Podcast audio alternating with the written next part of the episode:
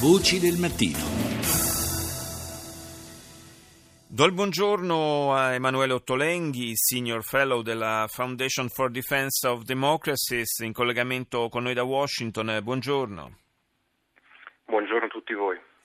Parliamo di questa ondata di antisemitismo eh, che emerge negli Stati Uniti da una serie di, di fatti come eh, un paio di, di, clamorose profanazioni di cimiteri eh, ebraici e una serie di allarmi e di minacce anche di, attentati nei confronti eh, della comunità eh, ebraica negli Stati Uniti. Ehm, da che cosa eh, nasce questa, questa ondata eh, di antisemitismo e soprattutto eh, che radici ha nel paese?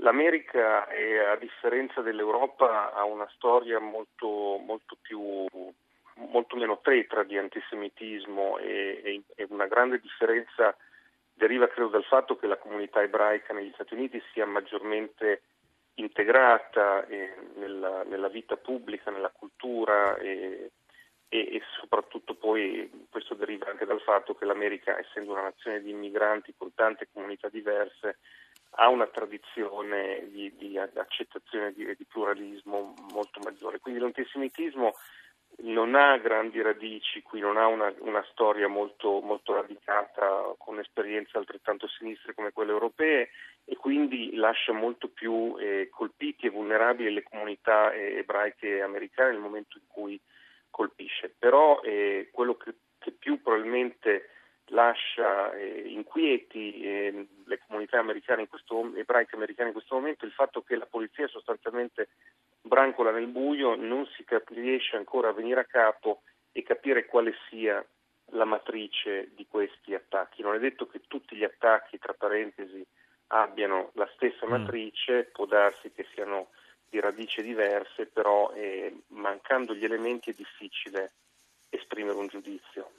Ma questi allarmi in particolare, al di là delle, delle profanazioni delle tombe, gli allarmi invece per, eh, relativi a possibili attentati contro centri culturali e comunque eh, punti di riferimento della comunità eh, ebraica nel paese, eh, sono eh, evidentemente legati o a delle, dei messaggi delle, oppure a, delle, a un'azione di intelligence che quindi qualche indicazione eh, dovrebbe averla tratta, sulla, almeno sulla matrice e, e sulla provenienza di, questa, eh, di, queste minacce, oppure veramente eh, c'è, c'è, il vuoto assoluto da questo punto di Ma vista? Per il momento, per il momento la, l'FBI che è incaricata di, di, di, di investigare i, crimini a matrice razzista e di, odio razziale non si è assolutamente sbilanciata, ha mm. soltanto rivelato che alcune delle telefonate ricevute dalle istituzioni ebraiche di minacce, eh, di presenza di, di esplosivi, ordigni esplosivi nelle scuole o nei centri culturali,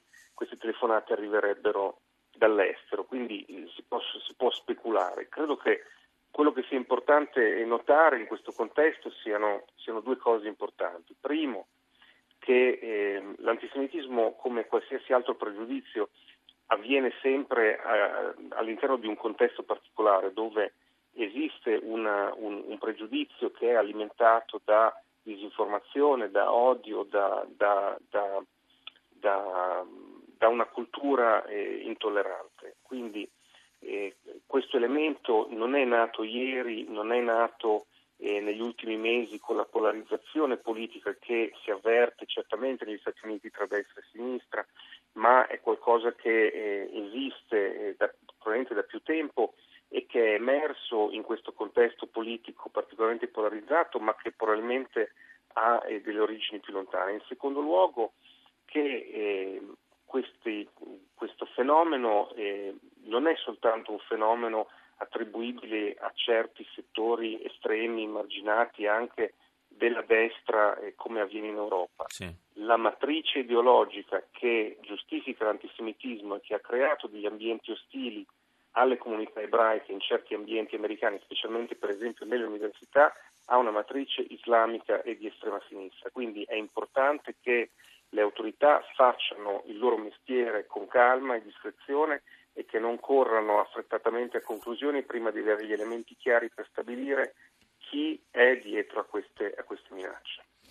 Grazie, certamente continueremo a seguire l'evoluzione di queste vicende. Ringrazio intanto Emanuele Ottolenghi per essere stato nostro ospite.